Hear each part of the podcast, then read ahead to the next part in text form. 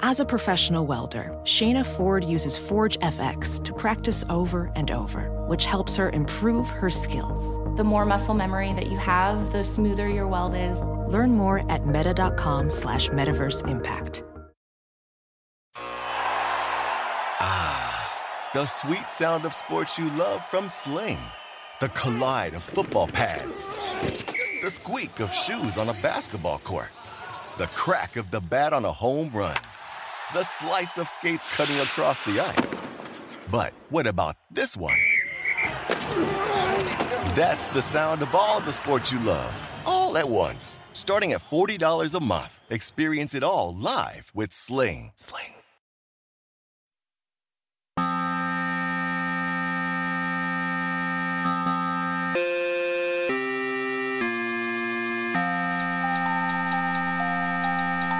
Hello, everyone, to another episode of the Taekcast. My name is Davis Mattek. You guys can find me on Twitter at Davis Mattek. In this episode of the show, I'm joined by Will Brinson from CBS to discuss a lot of things. We went around the NFL, talked about how gambling has impacted Will's job specifically, and just sort of coverage and how NFL broadcasts have integrated gambling into their coverage. Of course, we had to talk about uh, Patrick Mahomes and the Kansas City Chiefs and the homogenization of passing in the NFL. A little bit of LIV PGA stuff there at the end. Found Will to be a great hang. Hope that you guys enjoy the conversation. If you want to support this show, you can subscribe to patreon.com slash taekcast to get bonus episodes and support continued creation of the program. You can leave a rating or review on iTunes or wherever you listen to podcasts, or you can just tell a buddy or a friend about the program. Now let's go ahead and get into it.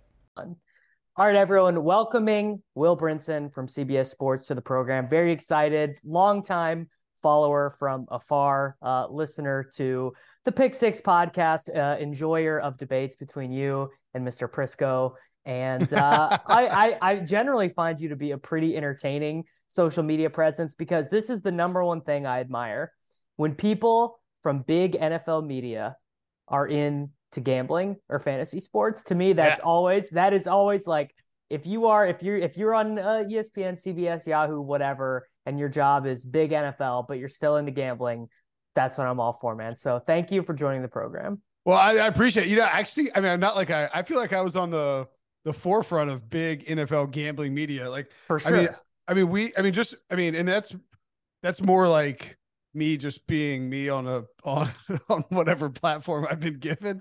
Um, yeah, we. I mean, just we would before it was even like a thing. I mean, because I mean, because I started CBS in like 2000 and 10 or 11, which is, geez, like for freaking ever ago. Um, but even then, you know, we would, CBS was kind of cool with, CBS has never said anything like, don't write about gambling. Right. You know, um, and although, you know, I don't know if we can do it now, but for a long time, we, we couldn't even have team logos on gambling pages because that was part, because we're a broadcast partner. I don't think I'm spilling anything like a big sure. secret. Like we've gotten, you know, emails to say, Hey, like you can't, you can't do picks against the spread and use NFL team logos. Like that's a violation of your of like the overall deal or whatever. And I'm sure that's obviously changed with you know the incorporation of all the stuff. But yeah, I mean, like I'm just I remember you know writing in 2012 or whatever, and like talking about gambling in the context of like a, a game or like a point spread. And it was like when you wrote about that, like there were like maybe two people writing about it nationally. And now, like if a if a if a you know a, a, a as Scott Van Pelt says a, a pitchy pitchy woo woo goes backwards in the end zone. It's like 42 viral stories. Like you like that's the number one most Googled thing, and that's all anybody's talking about. And um, w- which is cool. Like it's good. But yeah, I mean, I, I've, I mean, I got my start. Uh, my first internet boss was uh, Matthew Berry of ESPN fame. Uh, back before he was at ESPN, uh, when he he was had the talented Mr. Roto.com. Yep. Yeah, and I wrote I wrote there for I think I, I an undisclosed amount per month that my father said should prevent me from ever doing the job that I'm currently doing. A hundred percent. Well, what I so there's always been the undercurrent. You know, I mean, we've yeah. had uh, you know, Musburger has always been uh, one of those guys who would who would very subtly reference the spread. I mean, you, going way back, Jimmy the Greek and and all. You know, I like I like the Rams big, but it's really been a fascinating development to see people who never cared about gambling, who who were you know too rich, too insulated, whatever, whose whole job was television the whole time, sort of have to, uh, I mean, integrate gambling into the broadcast, but also like sometimes the way that these broadcasters and and pundits Oh, talk about the spread, it's it's like uh, Al Michaels doing a read for a Spider-Man movie. It, it feels, you know, it feels it, it feels as if they are are being forced to like speak a a foreign language or something. It comes off so Yeah. stilted. Yeah, I mean, I thought that um initially when Joe Buck started doing it for Fox and incorporating um and I, like I kind of gave him a hard time, I think, on Twitter or whatever, like, ah, that's the Buck. He's like, and you know, that uh is a concerning field goal for uh many and uh you know the Right. uh, and like trying to like trying to dance around it. And really like in hindsight and I, I came around pretty quickly to not being critical of it because one he's at least making an effort. And like you could see that he you know and and and I mean I should point out that like CBS has taken and unless Sean McManus has changed this and I'm not aware of it like uh, a stance that we're not going to talk about on the broadcast. So it's not like you know it's not like I Ian Eagle or, or or Kevin Harlan or Jim Nantz you know couldn't do it um, if they wanted to. It's just like I think that's the that's the stance that we're taking for our for in terms of our broadcast stuff. Um, but like Buck, you know, Fox was Fox is always is a little bit edgier, right? I mean, they always or at least you know attempts to be and like Fox, you knew they were going to go in hard or hard in the paint on it, um, and they did. And I, th- I thought Buck like. You know, in hindsight, thinking about it, like he he's making the effort to try and be able to discuss it in a way. Uh, I'm a little surprised we haven't seen um, maybe more uh like of an emphasis on like like gambling like a gambling guy gambling guy in the booth you know like we've got you know, we got the Yes. Steratores we got the mike pereiras like why not have somebody who's like yo that is like this is going to be a dogfight like go to somebody like hey like or i mean i'm not saying it could be me i'd happily do it like hey brinson like uh, are there concerns right now? It's like, yeah, well, 78% of the public bet on the Packers here, Joe. And it's looking highly likely that the Bears are going to cover this with the lead and the spread. Yeah, I, I think that would be kind of interesting. We're probably a ways off on that. But to your point, like, you know, you think about all the people who are not into gambling, Davis, and like, and like what's happened and, and the way that it shifted. Fantasy football now, I think about like, what is my dad into? Like, my dad is like completely uh, literate when it comes to fantasy football now. Like, he can, you know, he can't if you talk about gambling, like he can do it because, but, you know, I mean, like he, you know, just not his cup of tea. Like, you know, he grew up in the seventies, like he can do it. But like, you know, like, it- but talk about fantasy football previously completely illiterate, now completely literate.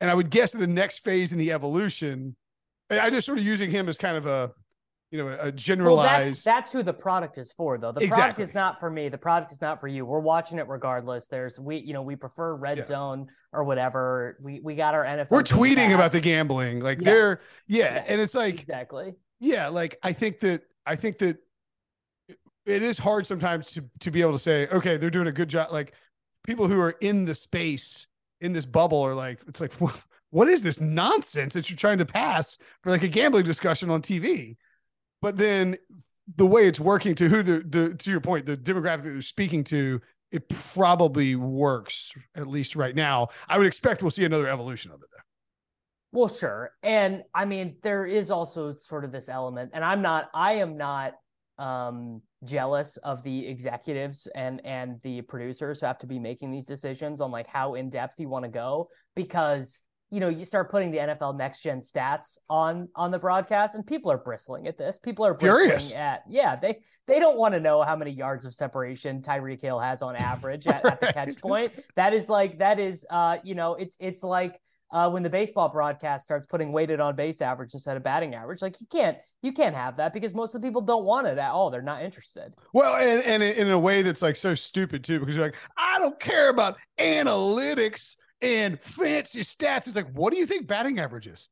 Yes. It's the same thing. It's just one's like one's simpler. Like one, I mean, like just you learned what batting average was. It's like, I just like runs and, and RBIs. Like, can this guy produce RBIs? It's like, well, he can if somebody's if somebody else does something. It's like, what, like, how do you not understand that? It's it's, it's it's measuring the same thing but worse, right? Correct. Well, it's also like sort of a like a tell on your age too, and we and we've known that forever, right? It's like, Yeah. I mean, I just liked it when the game was simple with RBIs and runs, and you know, like my uncle Mills would be like, you know, well, you never bet against the Lions on Thanksgiving. I'm like, I think you do. I think Like, I think now you don't make- a good idea. Yeah, it's like I think you made a lot of money if you bet. I, I love Mills, but you know, it's just like, like and like he wasn't complaining or anything, but it's just like there are there's this you know the older you get, the more you, you know. I mean, I, I like I hate being thinking myself as old, but I mean, like, you know, the older you get, the more set in your ways. And, you know, you're just like, nope, like, I'm not learning TikTok. Don't no. care if everybody's on it. I'm not learning that. That's, I'm never going there. Like, that's, and I think I've hit that barrier, sadly enough. I noticed that the most with myself with music. Like if I didn't hear this by the time I was 15, I have no room. I have no room in my heart for it. Like right. it's very, very rare for me to get into a new band. Like it's basically yeah. like if, if this has got it's got to release something from that I felt when I was a kid. And if it does, I'm into it. And I like I totally get it, especially with baseball. Baseball is the one where I'm like, you're just never gonna change some of these people's minds. No, but, never. But football is so like it, it is so different from the game that was played even 10 to 15 years ago. It does it does feel like like honestly, who is even still out there saying like I really just want to root for a team that runs the ball and plays good defense. Like I don't I, I feel like almost no even Falcons really... fans don't like it. Like Falcons no. fans aren't happy about what's going on.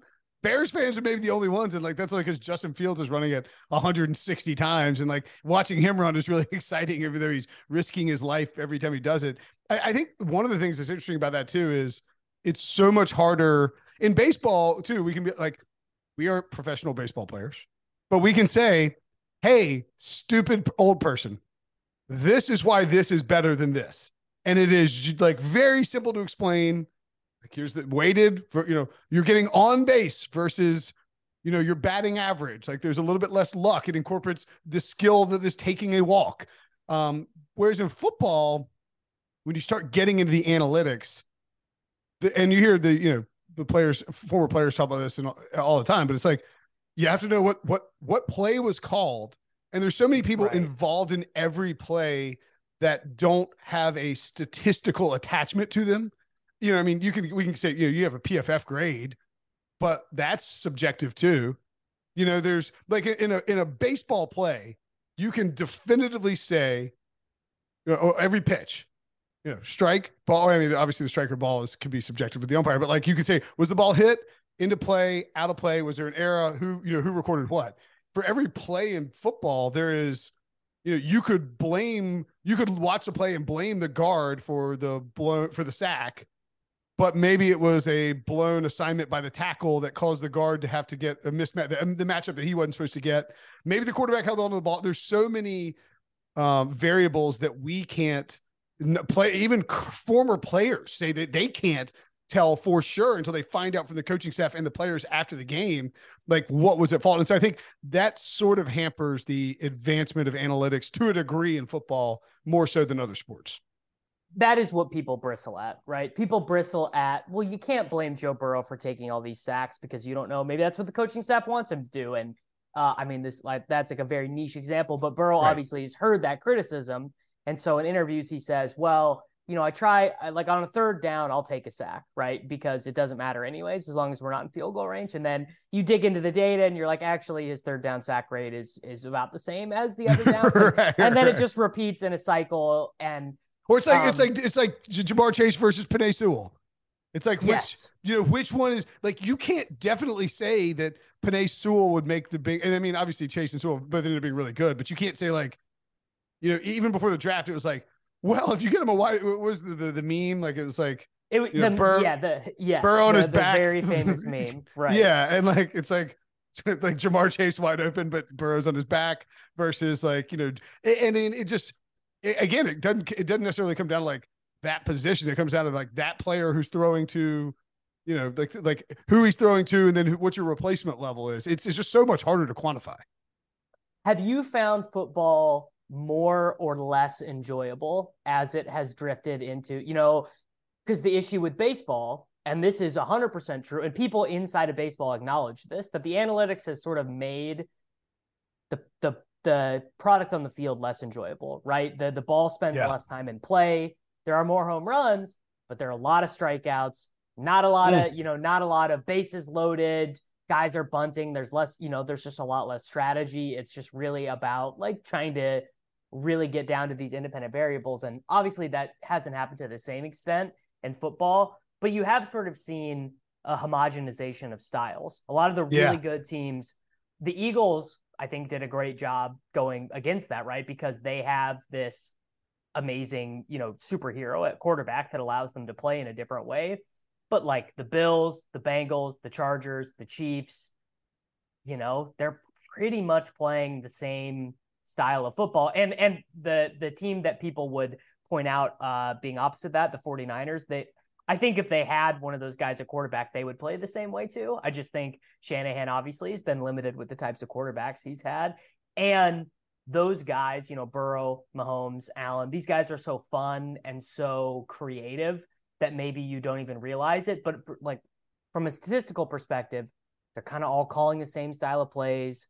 They're throwing passes to the same area of the field. Like, and that homogenization over a long enough timeline probably does become a problem.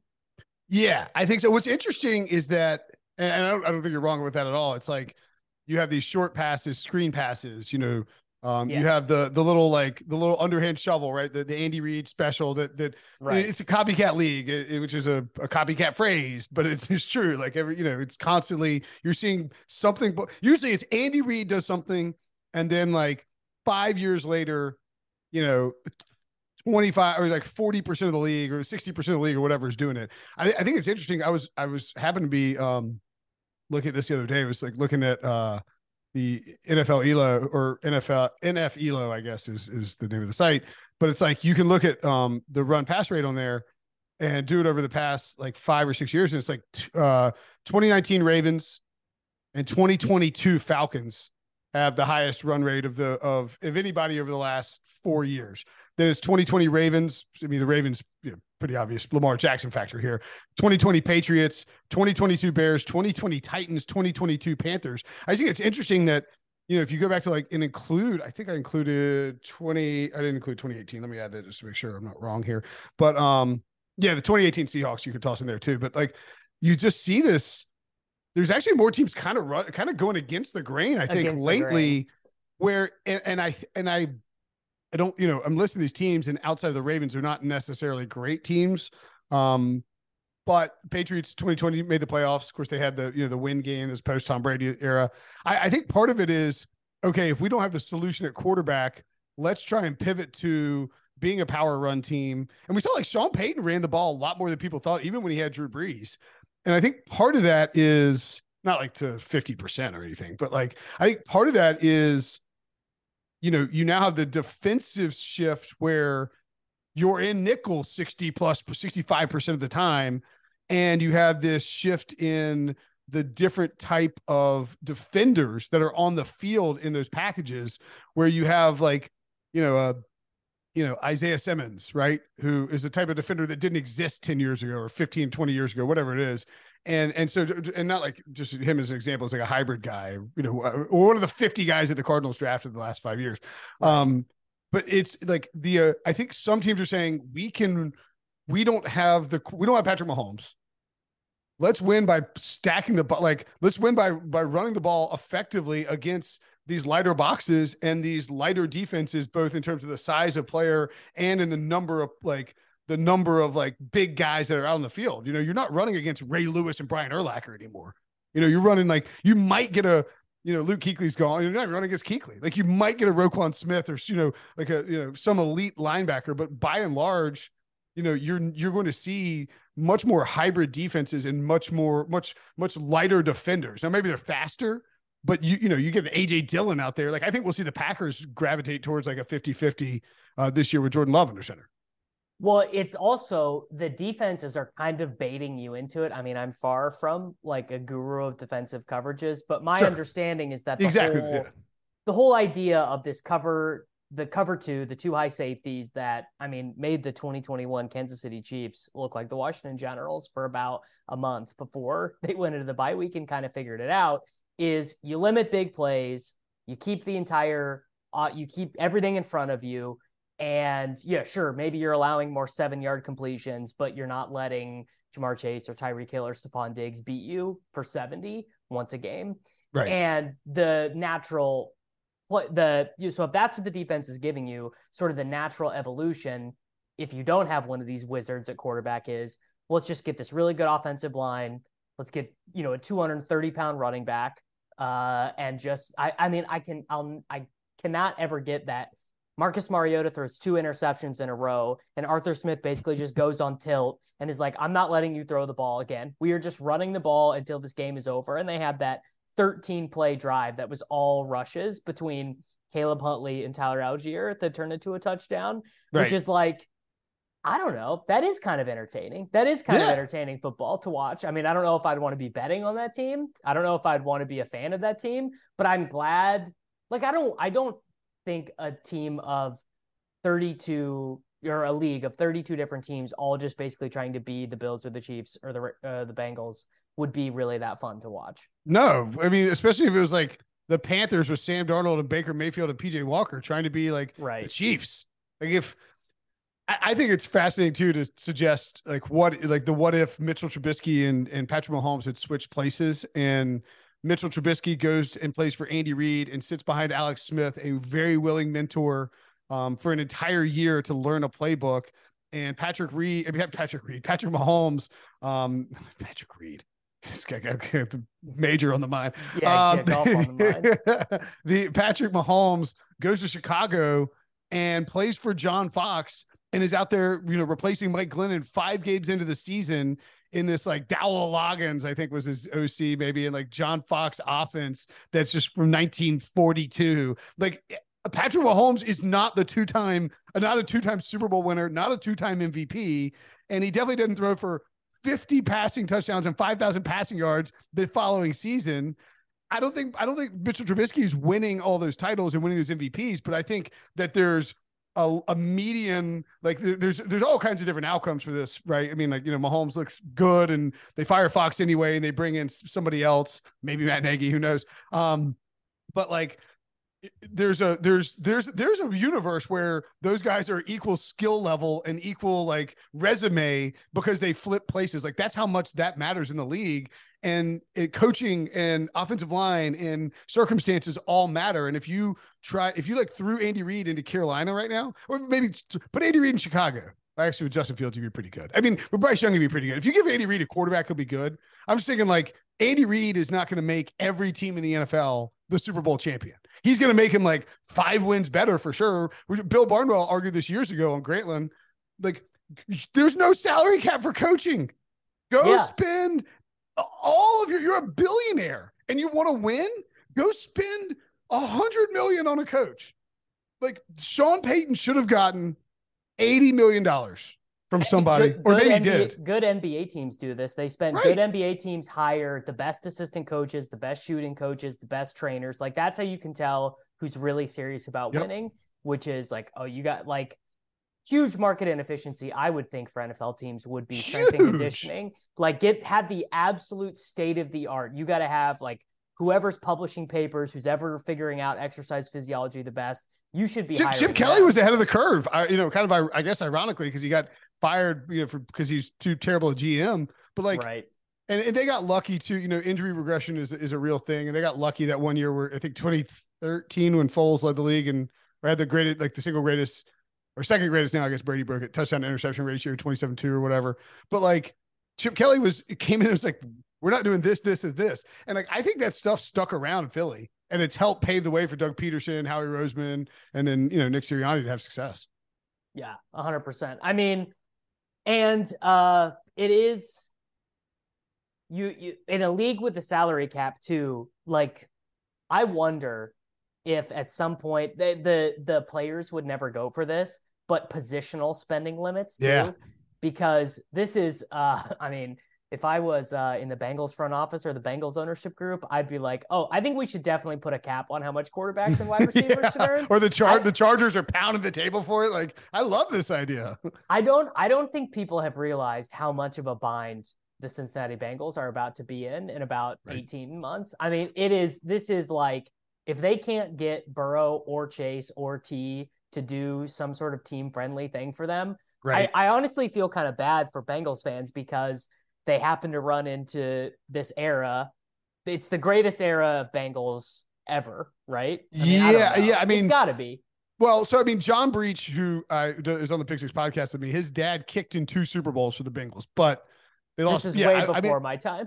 Right, of course. Yeah, I mean, but like, I mean, I think it was like uh, there's actually there's actually a great um before the Super Bowl in twenty was it twenty twenty one where they lost the Rams. Yeah. Um, we had Jim Breech and Anthony Munoz on, and Jim told a story about how I think it was before the 80s, 80. It was it was a championship AFC championship game in the 80s, and he and his roommate went to a diner to get lunch before the day of the game, which one is like insane that you could just you just go to a diner the day of the AFC Championship game, grab some lunch. Like nowadays, right. you were in lockdown like for like the entire week, and they they go to the cars or getting the getting lunch. He told us tell a story in the podcast. You can go subscribe, rate, and review anybody who wants to hear it. Uh, and they up. go, yeah, exactly.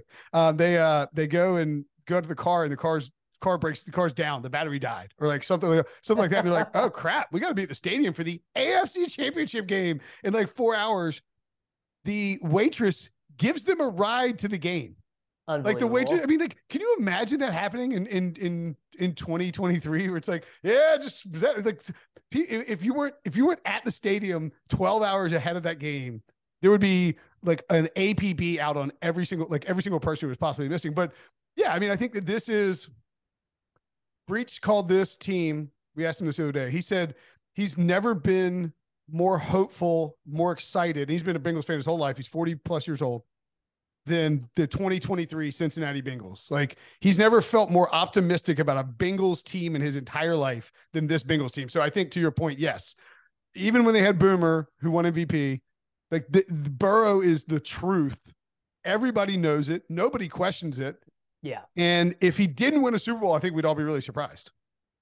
And they're going to have to get creative. Their front office is going to have to draft really well because.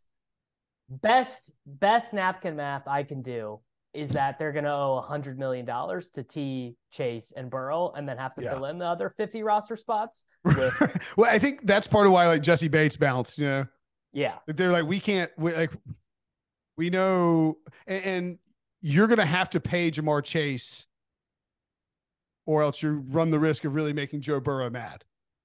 You know, oh, you Chase, probably Chase is going to get the most money a wide receiver's ever gotten. Correct, and Burrow is going to get one dollar more than whatever the most quarter. Although I could see a thing where, so remember, you got to put every do- guaranteed dollar into escrow based on the NFL's old ass yeah uh, dra- draconian system ass rules right because they're like what if jerry jones doesn't have enough right. money to pay Dak's contract right yeah it's and it's it's now backfiring on the owners a little bit. You know they liked it because it was like or like the they liked it because it was like you know they could use it as an excuse to say hey we got to keep you know these guarantees down because we got to put that money in there it's like look mofo you got 17 billion dollars okay?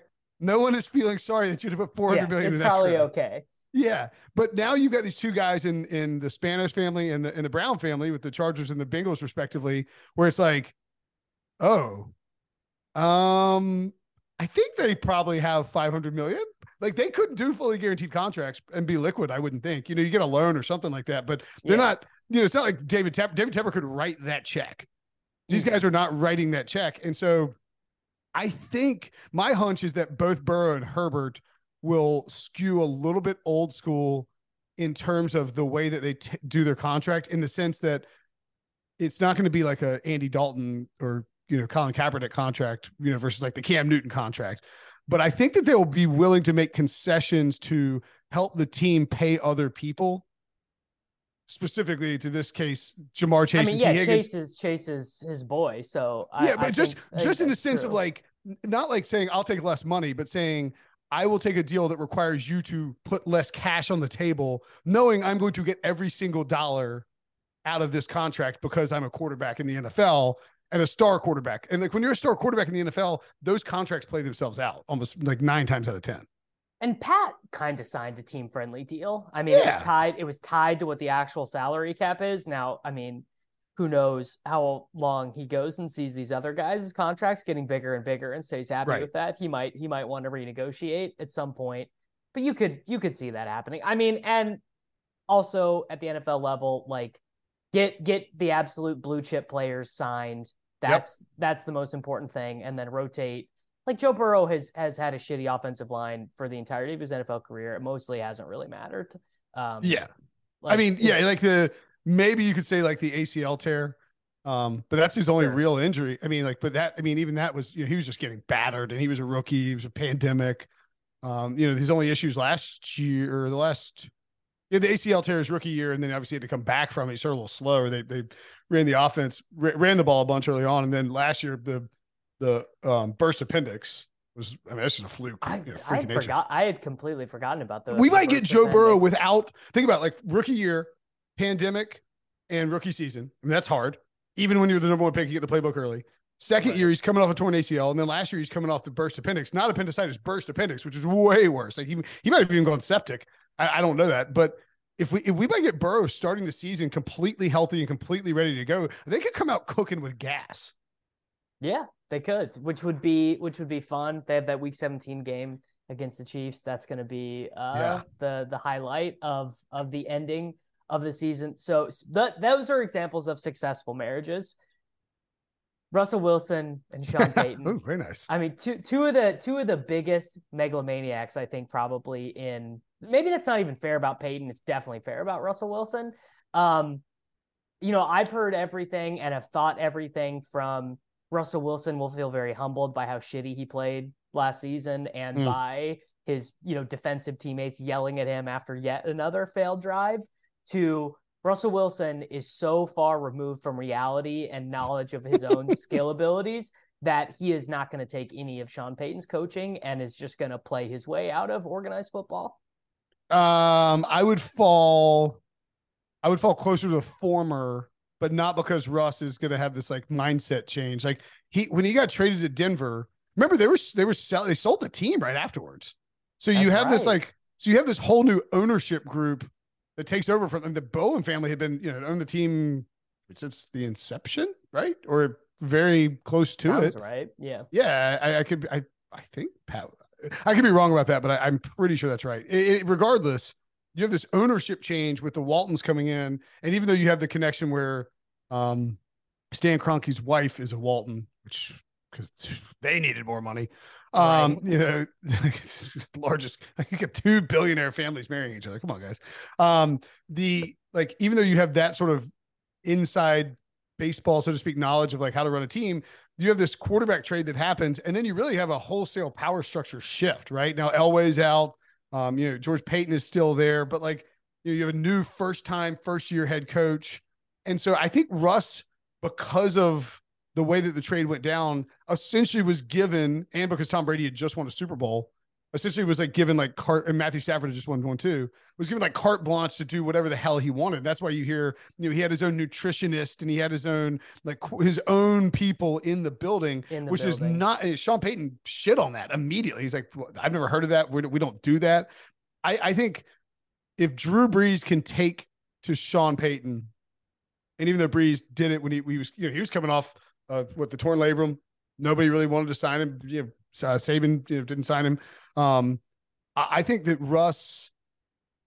I think Russ will take to what Sean Payton brings to the table, knowing that like once they work together a little bit, that it's gonna be very, very clear that Sean Payton is an incredible play caller. That anybody Russ talks to who's worked with Sean Payton is gonna be like, look, this is the guy. That's the you guy. Know, like, like outside of Andy Reid, like this is the guy when it comes to calling plays and when it comes to you know winning. And like I, I think that it will maybe be a little bit closer like Jon Gruden and Derek Carr in that, you know, I think I think Drew Brees and, and Sean Payton were friends or are friends and got along and could probably like joke about stuff that dudes joke about and not like a man and a robot, you know? Right. And like that's that's maybe closer to what Russ and Sean Payton will be. But I think their working relationship will be such that I would be surprised. I, I would be really surprised if it's not successful um if we could like i think nine and eight being like the bottom barrel success in 2023 i mean that would be good in that division. Yeah i, mean, think so.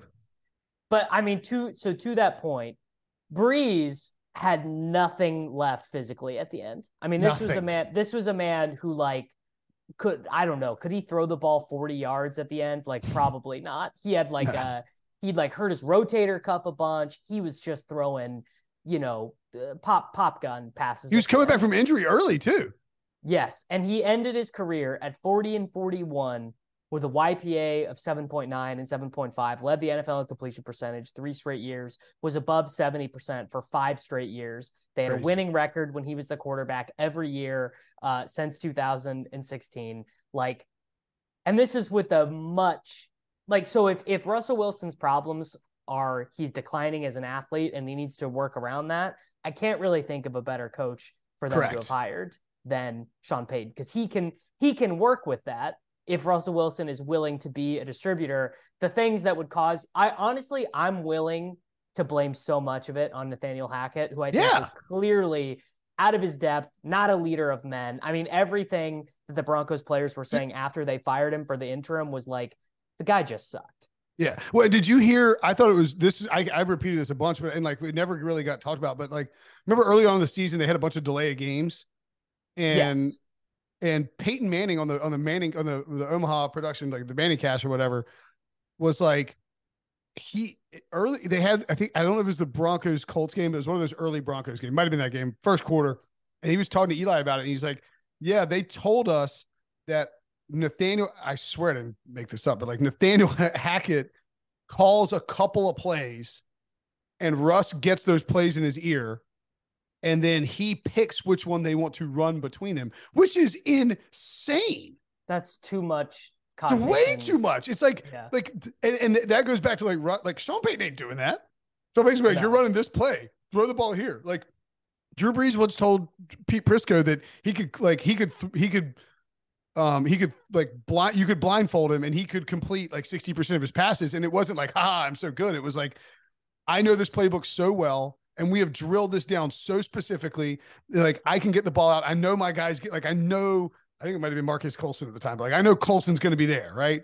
Or you know Mike Thomas is going to be like and that's where I think that I think that Russ was like basically running the offense early on. It was like doing like multiple choice, and they were getting delay of games because they were getting, you know, he was he was all right. Hmm, do I want to do this play or this play? It's third and seven. Like, all right, let's do this, and then he would get the play out in the huddle, and he wasn't using a wristband because he's too prideful. Pete Carroll basically said that he's like Geno uses the wristband because he's not an asshole.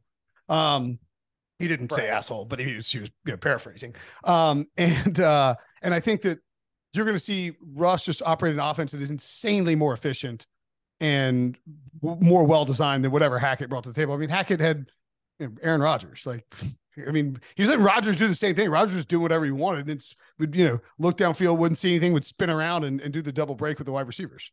And then throw it out of bounds a lot of the time. Yeah. So I guess I, I mean that doesn't portend great things having Hackett be his offensive coordinator again in, right, in, right. in New York. I that that is I think an underreported element of the Jets uh dalliance with Aaron Rodgers, which is that they're not bringing him in to like a really high functioning system already. They're letting Right. him use the same system that lost a bunch of playoff games in the last decade. right. so I don't know. I I I am I'm willing to be very wrong about the Jets thing. Like I'm I'm down. I'm down on the Jets. I mean, Yeah, like I don't know. It just feels like old guy goes to a new place but gets to call all the own shots. I I feel like it's like see- Russ Yes, it's the same thing. It's the same Yeah. thing. with the same coach. Like, it's unbelievable. Okay, the well the Jets, the Jets uh, division adversary, the the Buffalo Bills. I do you or is it just bad vibes around them or is it just me? I mean, I just feel I feel like the playoff loss this last so there are two Yeah. playoff losses. the 13 seconds. 13 seconds, insane gut punch. I don't know psychologically how you ever get over that. I, I can't, it would just feel horrible. And then just the insane, just no effort against the Bengals. It just felt like no one wanted it. I don't even know how you do that in an NFL playoff game. Like those two playoff losses are are really brutal to me. So I think that is where I'm at on this whole Diggs thing. Like, and I, I've been trying to explain it. I should just said it like that. Um, I mentioned the 13 seconds, and then I guess the Bengals game was such a such a beatdown. Like it just didn't. You barely remember it happened. Yeah, Yeah. it's it was like all right. I mean, like, and I I picked Cincy to win the game, and so I guess I was like happy about it. But like, um, by the way, I don't think I've ever told this story, but uh, now that he's fine, I think I I think I can tell it. Um, uh, the the big dog on underdog. I was Yes. uh, have I told you this? No, uh, I just I remember I remember this tournament. Yeah. So last year, I, I um, I was 15 points out of first place, with Burrow and Tee Higgins remaining. Oh no! And then Damar Hamlin got hurt, and they canceled like the tournament. And so, like, I, I was, I was, I'm pretty, I'm 99 percent sure I was going to win it. Um, obviously they, you know, ultimately they didn't play the game. The right thing to do. What was underdog going to do? You know, um, that was that's such a uh you know obviously my friend Pat Kerrane yeah. got got a huge benefit of that yeah, game yeah, yeah. being canceled. I lost, the, I lost like 90 grand. Pat won a million bucks or 2 million bucks. Yeah. Uh it is I wonder uh I mean we're getting back into the fantasy. I wonder um if any of these sites have changed their language based yeah. on canceled canceled games or whatever because Good question. I do think probably in the end they did all these sites, FFPC, Underdog, whatever, I do think they all did the most fair thing they could at the circumstances. I do wonder if going forward you should use the next week's stats. I, I, it just if for whatever reason, if you know crazy weather, because think about this, weather events are going to start impacting more and more NFL games. Are you right? suggesting that the Earth is getting hotter? Is that what you? I, I'm suggesting the Earth is getting hotter. Forest fires. Uh, we we talked about this on a show yesterday. 2023 is an El Nino year. Oh yeah, so, I saw that. I saw it. Who, who, did you bring that up, or did, did I, you? I, I was kind of tongue in cheek bringing it up, right. but it. Could... I could I could hear you like semi sarcastically, like it is an El Nino year. This, could, but but like it might. I mean, it might matter. Well, remember last year in week 16, it was like zero degrees everywhere in the United States. Yep. All these all these totals were like 32. There was that Browns game where it was like it was it was I want to say Browns Saints maybe where there was like the total dropped down to like 31. They were just handing it off the entire game. Or the, uh, the Patriots Bills with the wind and like, and, and like we we were talking. I was talking about this, and I mean, I'm not like a, um, you know, I'm not like I'm not like you know on a Greenpeace mission or anything like that. Sure, I mean, me I did, either. yeah. I mean, but don't get me wrong. Like, I think the Earth is obviously. Warm. I mean, if you don't think the Earth is warmer, then you don't believe the Industrial Revolution is real. Which is, uh, you know, we're getting way off topic here. But the point being is like, right. If you don't think the Earth has gotten hotter since we invented machines, then you're an idiot.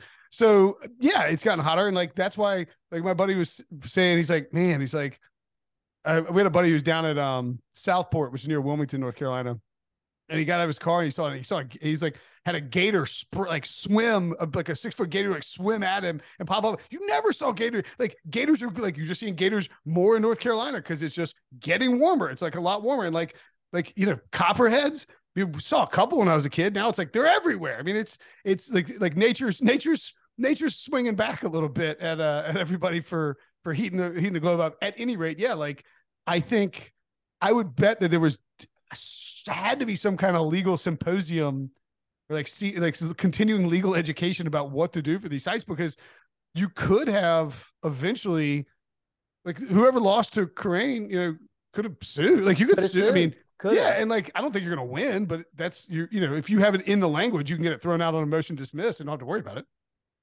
Well, mo I mean, everyone seemed to mostly be cool about it, basically, is what ended up happening. I think the guys in FFPC, the first and second guys, actually made a deal uh in in mm. the million dollar prize where I believe the second place I like before the NFL announced their decision. If that's not true, I, am sorry, but I, am pretty sure that, that, that, makes sense. So it's like it's like we don't know which way this is going to go. Like one guy knows he's going to lose, and one guy knows he's going to win, or like like and, like Somebody's going to win or lose based on them playing the game, right? And they were. It was like I want to say it was like eight points. The second place guy was eight points behind, and it was like Tyler Boyd, I think, or maybe Dawson yeah. Knox. But it was it was somewhere where it was like you're probably going to get caught, but you might not get caught. But if this game, I mean, and what Boyd? If this game touch, is played, you're probably getting caught. You're probably getting caught. Right. So they. I should have. I should have hit up the guy in first on the big dog. I guess, huh? Yeah, I mean, look, people and people have been discussing deals. Like I know Kerrane talked about about making a deal or whatever, which I think made sense. But the and the sites do. I mean, every website that does contest has some language of like, if a situation is not covered, it's up to our discretion or whatever. Right. Uh, but I don't know. Something about it does seem like one, it seems good to have that in place for freak occurrences anyway. And two, if the weather stuff does get more out of control, I can see games remember the the Vikings game, the Brett Favre, you know, they they postponed it for two days, like while his ankle healed because there was snow ever. Do you remember this? Oh yeah, God, that's right. It's like forever ago. But that was like a weird. They played it on a Wednesday, right? And and yeah. fantasy normally Stats Inc. Does or how about how about a, how about an effing pandemic? And we played games on every day of the week, right? We had Tuesday, Wednesday games with the oh pandemic. my god, the, the Titans Bills game that got that kept getting pushed Wednesday at 2 p.m. or something like that. Like, what the hell? Well, Um, the Titans just were like, we have to practice, dude. Like, I mean, they got fined because they practiced on like a high school field when they weren't That's supposed to. I remember we I mean, I remember like we were talking about um force majeure or force majeure con- uh, clauses. Like, you know, it's like because you know, every I mean, you know, we're like, what happens if um they cancel the NFL season here? it's like, are we mm. getting paid or and it was like, you know, they're like, like every like everybody's looking around their contract for a force majeure, like, like, oh, that's an act of God. Sorry, you're screwed. They cancel football. We're not paying, you know, like, and so I think you need to have something like that built into these these sites just just because it was like, and this was a weird one too, where if it had been like a hurricane, and even then you feel like an asshole because you're, you know, it's like, I mean, people, you know, people's lives have been affected and altered. Yes. Um, and there are way more things than important than football and, and me, you know, winning an underdog contest.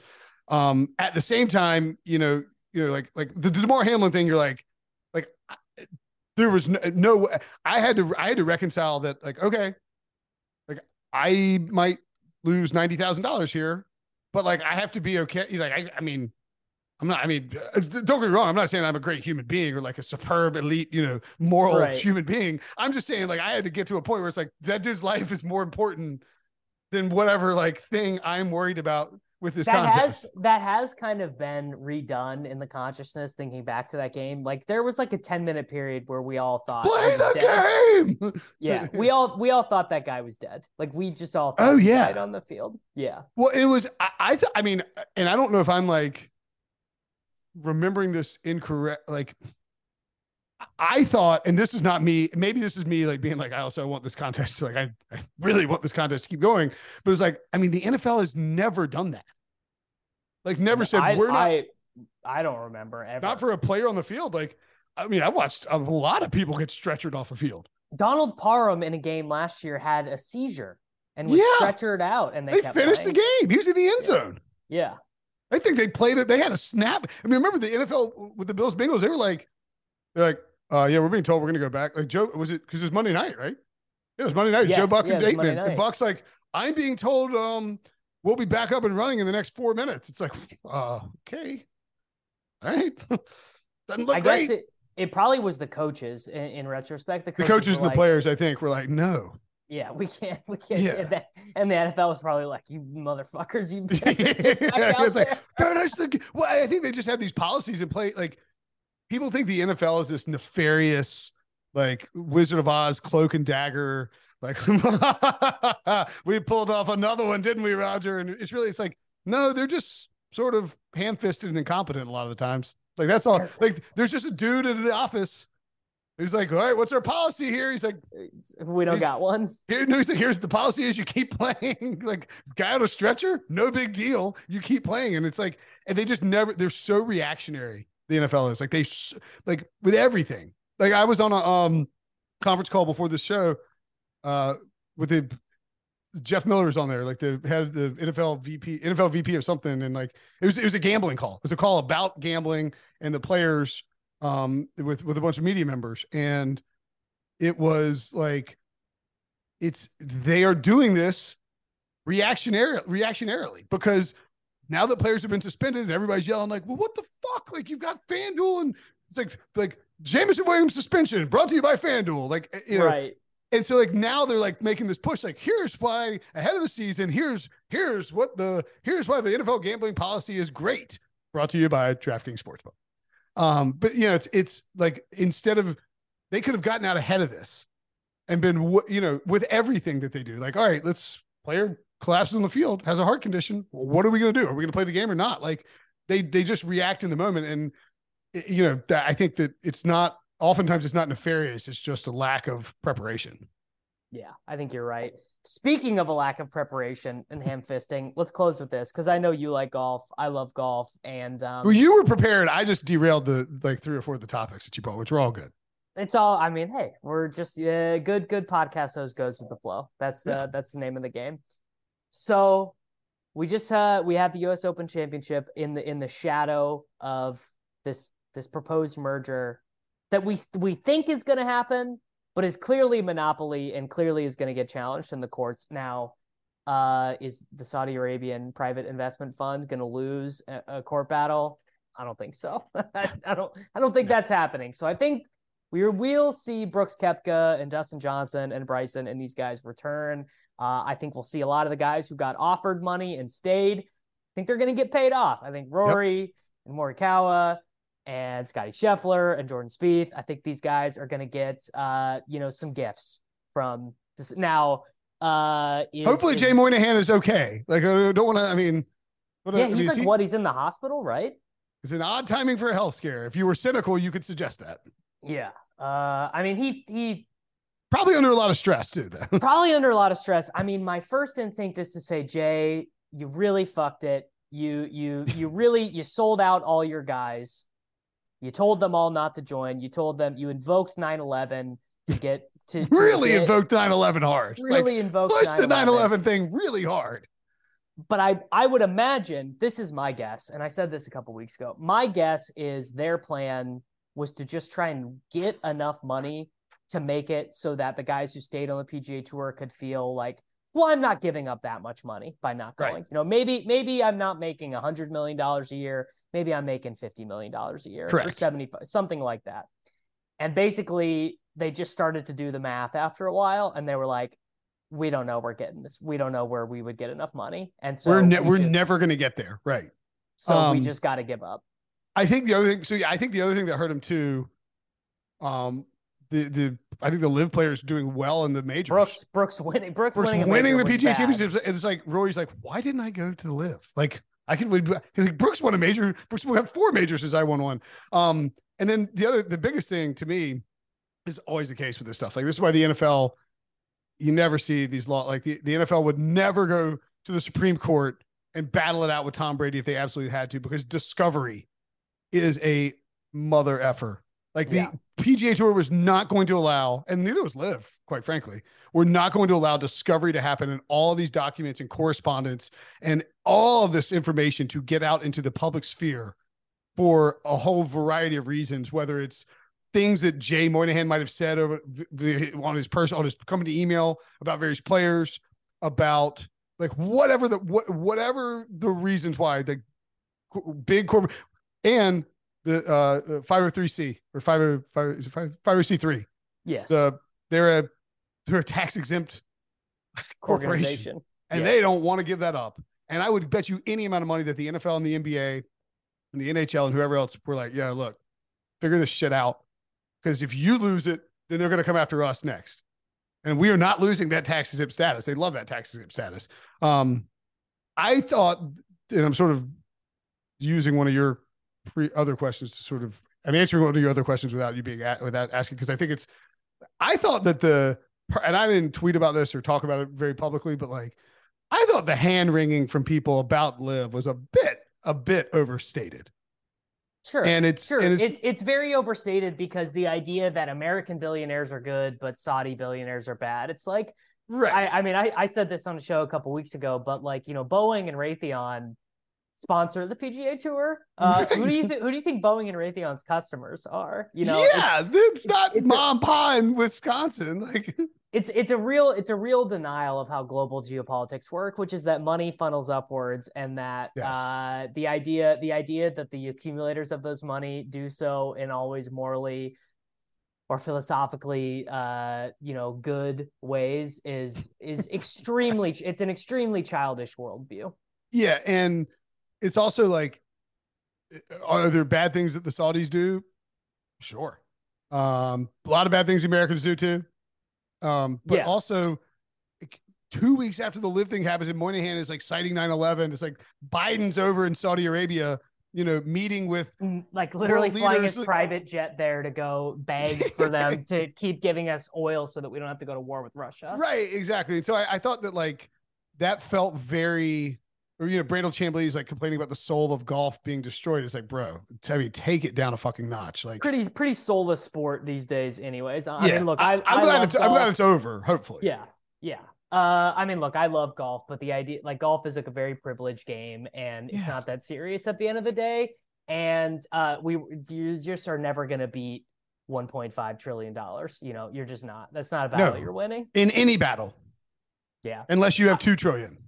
I honestly, I honestly, I in a way, I do. uh I mean, I don't feel that bad. My heart's not really crying. But some of these guys who held out because the Yeah. the idea is that if you are a real moralist and you really didn't want to take the Saudi money, you, you can't be a professional golfer anymore. Right, know? because now you, you, Rory McIlroy took a stand and said, "I will not do that." I mean, Tiger Woods, you know, is like, "Look, I have several billion dollars. I don't need a hundred billion. Like, I, Yeah. it's not going to do anything but drag my legacy if I go do that." And, and I think he did the right thing. Rory's like, "I'm not doing it." Now it's like, "Are you gonna you can play now?" Or like, you know, it's like he's like, "Well, yeah, I'm going to keep playing for the fucking tour. Like, what do you want me to do? Like, I can't." Like it, it, you, it- want, you want me to you want me to go back to college and become an electrical engineer at the age of 35 you know it's like it's it's it's not it's not uh it's not realistic you feel you feel bad for the dudes who took a stand, sacrificed money, were the public shield for Monahan and the PGA Tour, and now are like, look like probably feel like the suckers. And I mean, Rory definitely feels like a sucker because he was they- kind of the face of it, and he played Yeah. like shit dealing with all this too, right? He Sure missed the cut at Augusta, like clearly, I. And then I, you get the sense U.S. Open, he's just like you know piping every drive. He's like, I don't know, he probably feels liberated. I mean, absolutely not on not on, Well, not on Sunday, but Right. I mean, he. I mean, Wyndham Clark just played his ass off. Like that was an he unbelievable did. performance. He's legit. But like the other thing too, like you think about Rory. Remember, right before COVID, Rory had ripped off like five or six top fives and was like like he playing was Player of the Year in 2019. playing out of his mind.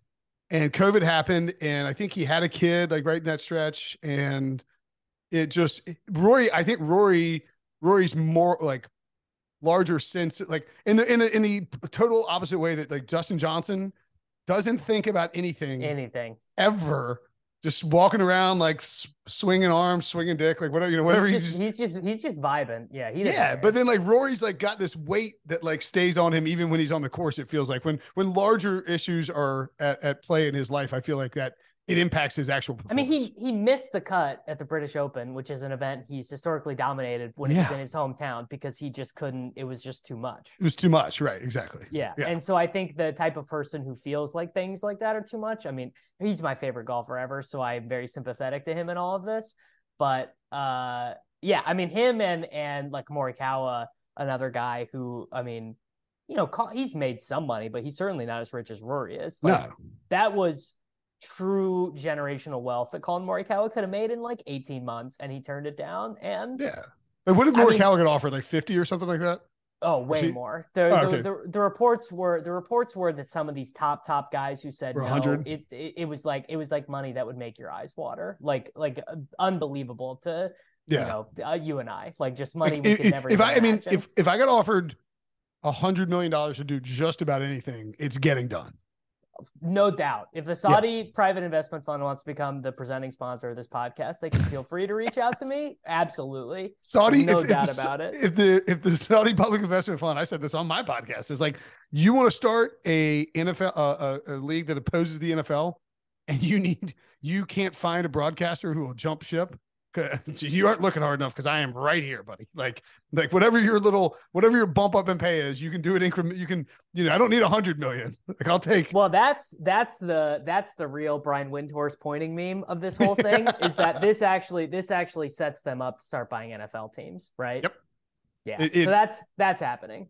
it's not it's not even like sports washing. I mean, I understand that like it is, but it's more like you are uh washing the walls with which the money is going to flood through. Well, we force OPEC countries to take US dollars via Sure. our, our weapons, right? We're like, you you you better take this because we have a lot of weapons. And so then they have all these dollars, but they got to spend the dollars on something or they're going to deflate. You know, they're going Right. to be worth less. So they got to buy stuff. They got and they got to buy stuff that holds value. Can't really think of an investment that's going to hold value better than an NFL franchise over the next 50 years. Yeah. and you also have a generation of NFL owners who are, you know, like sort of the OG generation of guys that bought in when it was not in, you know, when they expensive. were family businesses. Right, but like we're like Bob Kraft and Jerry Jones bought their franchises before they were cost like four, you know, four billion dollars. Um, and so now you're gonna have it's like, all right, it's time to like you know, there's succession plans in place, and like Stephen Jones will take over the Cowboys, and he's not going to sell to Saudi. We don't think, but there's going to be teams where you have a situation. Like, look at Washington. You're telling me that if like somebody stepped in and was like, "I'll give you ten billion dollars for what for Dan for this," and it's like, okay, like Yeah. this guy, this guy, they own the PGA Tour. Why not? like, why can't? Why? Yeah, exactly. It's the same thing. Why? Why can't I say? Why can't I say no? Yes to this. Yeah. Yeah, exactly. Obviously. All right. Well, let's get you out of here. Tell the people what to listen to, what to read, what to watch over the next couple weeks to get ready for the NFL season. Yeah, uh, well, this is the. Uh, I mean, it's, it's the it's the downs. It's like vacation time for the NFL, but we're doing an all 32 series of the Pick Six podcast right now. Myself and Katie Mox, uh, bringing in like somebody for each team to sort of break down what you need to know about training camp, get the nuggets, get the. It's good for gambling, good for fantasy, good for all that stuff. And uh, we'll be writing plenty of content on CBSSports.com, Twitter at Will Brinson, and Instagram at the same. Beautiful. Everyone follow Will, listen to the Pick Six It's a blast, man. and I will be back with uh, actually already pre-recorded. I'll be back with Brian Hooper next week. Across America, BP supports more than 275,000 jobs to keep energy flowing. Jobs like updating turbines at one of our Indiana wind farms and producing more oil and gas with fewer operational emissions in the Gulf of Mexico. It's and, not or. See what doing both means for energy nationwide at bp.com slash investing in America. Is America's primary system working? Is the Electoral College still the best process for electing a president? Could a third party candidate ever be successful?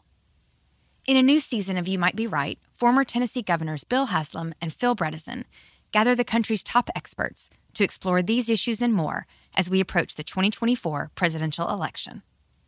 Listen to You Might Be Right, a new podcast from the Baker School at the University of Tennessee, available now wherever you get your podcasts.